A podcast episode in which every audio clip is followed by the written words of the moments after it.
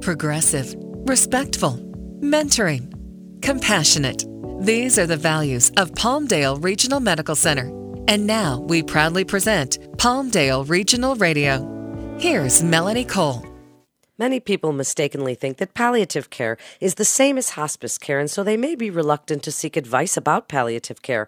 However, it is important medical care that focuses on people who are seriously ill. It's meant to help patients get relief from their symptoms, pain, and stress, whatever their diagnosis.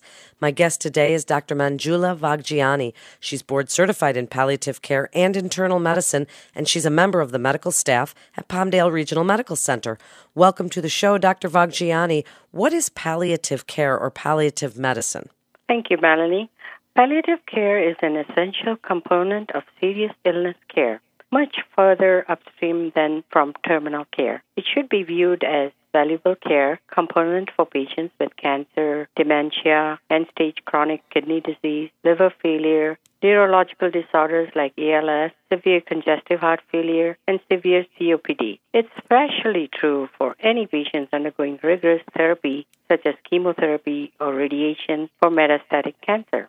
This multidisciplinary approach is for symptom management, psychosocial support, and assistance in treatment decision making for patients and their families with emphasis of well-being of patients and families at any point along their disease trajectory, regardless of the illness state. Palliative care does not refer to a particular place or a specific stage of illness, but rather it describes a philosophy of care. It is provided by a specially trained team of doctors like me, nurses, social workers, chaplains, nutritionists, and pharmacists who work together with the patient's other doctors and provide an extra layer of support. It typically improves quality of life, it decreases patients' pain, and addresses physical, psychosocial, and spiritual needs. So, what's the difference between palliative care and hospice care? The term palliative care is often incorrectly used as a synonym for end of life care or hospice care. Unfortunately, even well meaning doctors incorrectly equate these two treatment approaches. Palliative care often offers upstream symptom management. You could get curative treatment along with palliative care. Hospice care is late stage terminal care, compassionately delivered by hospice agencies. Medicare does cover it as a federally funded program, and hospice program helps patients and families during the process of dying. So, do, do they have to give up their own doctor to work with a palliative care specialist? And can they, you mentioned that they can have curative treatment together with palliative care. So, please tell us how that works together. You do not have to give up any doctors that you have had a relationship for taking care of you. It is alongside with your specialist, your primary care, and hospice care is a further uh, downstream treatment that is also very great uh, care that your patient and your families do need at the end of life. So, if somebody is in chemotherapy, palliative care is meant for symptom management for what? And how does it work? Is it medicational? Is it mental health and counseling? Is it nutritional? Explain the actual access of palliative care. So, palliative care specialists are especially competent in symptom and quality of life assessment, complex symptom management, communication skills, spiritual assessment, family centered care, and high quality of life. Let's take, for an example, of oncologists who are highly trained in treating cancer, but might be less so in managing complex, time consuming psychosocial issues. We all know that cancer can sometimes be a very painful disease. Hematologists, oncologists often find complex pain management quite challenging and welcome additional expertise in this difficult yet vital area of pain management that is ongoing concern with patients undergoing serious illness. It is certainly not meant to replace care already being provided by a specialist. Palliative team can also serve as an effective communication bridge between the specialist team and the patient. Patient may engage in different conversations with different clinicians. Example, focusing on cancer with a cancer specialist and seeking the curative treatment while pain and psychosocial distress are addressed by palliative care specialist. They often express and open up with their palliative care clinician rather than their specialist. The palliative care team provides an extra layer of support and works in partnership with your primary care doctors and specialists.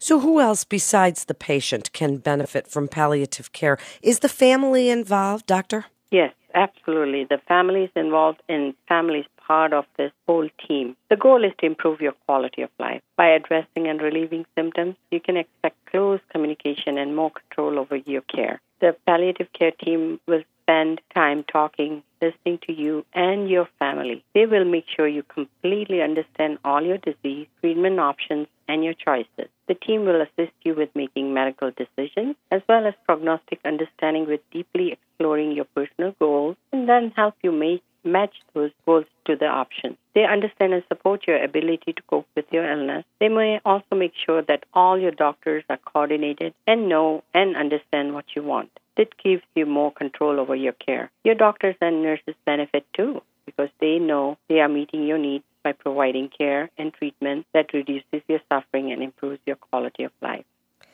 Is there nutritional counseling involved, doctor, with palliative care? And how would that work as far as nutrition and exercise as extra and palliative side along care to whatever treatment somebody is going through?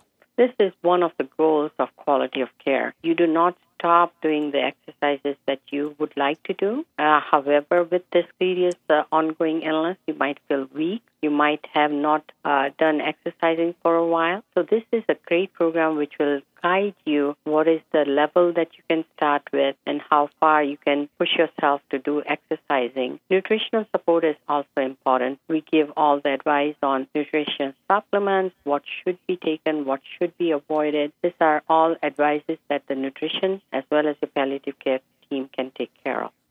And where would somebody find palliative care? How do they go about the process of finding this type of care to go along with their treatment?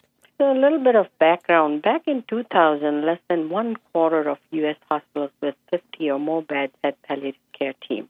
Uh, in 2015, larger hospitals, which is more than 40, uh, more than 300 beds, palliative care teams can be found in estimated 85% of hospitals. In 2006, hospice and palliative medicine was recognized as an official medical subspecialty. There are greater than about 6,500 physicians who are board certified palliative care physicians and more than 100 accredited fellowship training programs in U.S. Uh, and an example is ASCO, which is American Society of Clinical Oncology, recommended in 2012 that concurrent palliative care be offered to all patients with metastatic cancer and or high symptom burden. Most insurance plans cover all or part of palliative care, just as with other hospital and medical services. This is also true of Medicare and Medicaid. If cost concerns you, a social worker or a financial consult, consultant from palliative care team can help you with payment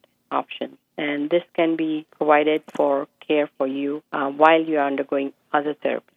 In just the last few minutes, Doctor, what would you like to tell people who are in need of or considering palliative care?